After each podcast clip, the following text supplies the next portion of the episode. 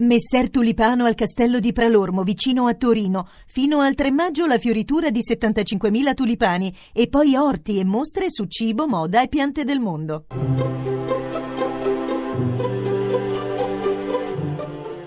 Il pensiero del giorno.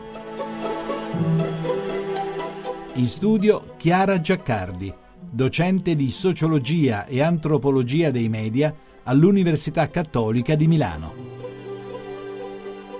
La parola Pasqua viene da un verbo ebraico che significa passare. Non è quindi festa per i residenti, ma per i migratori che si affrettano al viaggio, ha scritto Henry De Luca.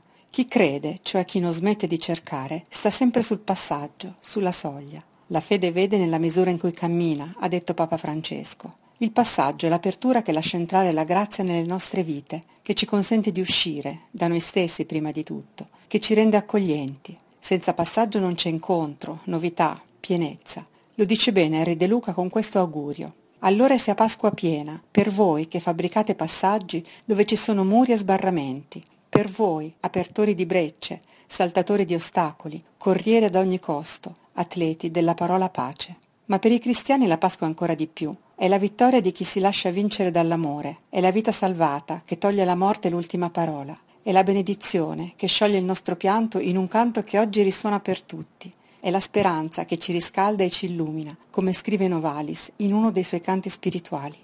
Lo dico a tutti che è vivo ed è risorto, che in mezzo a noi si libra e c'è per sempre accanto. Lo dico a tutti e ciascuno subito lo ripete agli amici, che dovunque, in un'alba improvvisa, spunta il nuovo regno dei cieli. Egli vive e per sempre al nostro fianco rimane, anche se tutto ci abbandona.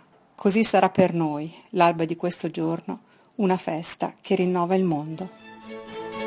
La trasmissione si può riascoltare e scaricare in podcast dal sito pensierodelgiorno.rai.it.